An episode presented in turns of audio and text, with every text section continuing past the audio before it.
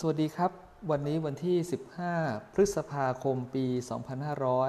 2563 ครับ กับหนังสือฝึกมองคนให้ทะลุ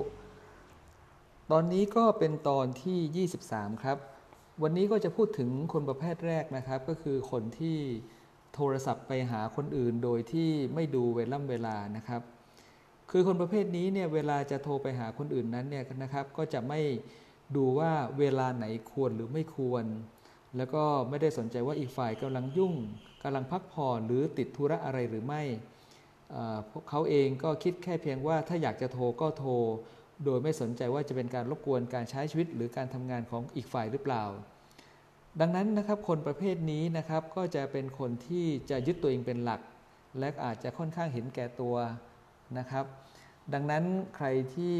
เป็นคนที่โทรไปหาคนอื่นโดยที่ไม่รู้จักเวลานะครับ ก็จะต้องระมัดระวังหน่อยนะครับว่าสิ่งที่เรากำลังจะทำนั้นเนี่ยนะครับหรือโทรไปนั้นอีกฝ่ายหนึ่งอยู่ในภาวะที่น่าจะสะดวกรับสายหรือไม่นะครับ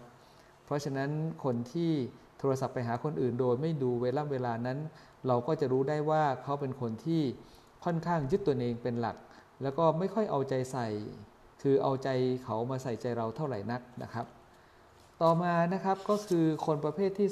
2 ก็คือคนที่ชอบลงมือจัดที่นั่งให้กับคนอื่นนะครับ เราก็เชื่อว่าเวลาที่มีการมารวมกันนะครับ ก็จะมีบางคนเนี่ยก็จะทำตัวเป็นผู้นำนะครับ ยืนขึ้นมาแล้วก็จัดที่นั่งให้กับคนอื่น แล้วก็ส่วนบางคนก็อาจจะนั่งอยู่เฉยๆนะครับ คนประเภทนี้เนี่ยส่วนใหญ่แล้วเนี่ยก็จะเป็นคนที่ ค่อนข้างตรงไปตรงมาครับ เขาเองเป็นคนที่ไม่ใช่คนที่จะคิดก่อนทำนะครับ แต่เป็นที่เป็นคนประเภทที่ว่า อยากจะทำอะไรก็ทำเลยนะครับ เป็นคนที่กล้ารักกล้าเกียดในด้านการทำงานเนี่ยก็เป็นคนที่ทำงานออกมาได้ดี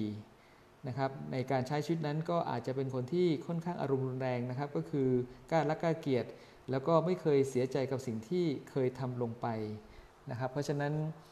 ลักษณะคนประเภทนี้ก็คือเป็นคนที่ตรงไปตรงมานะครับ ต่อมาก็คือคนประเภทที่ 3สำหรับวันนี้นะครับก็คือ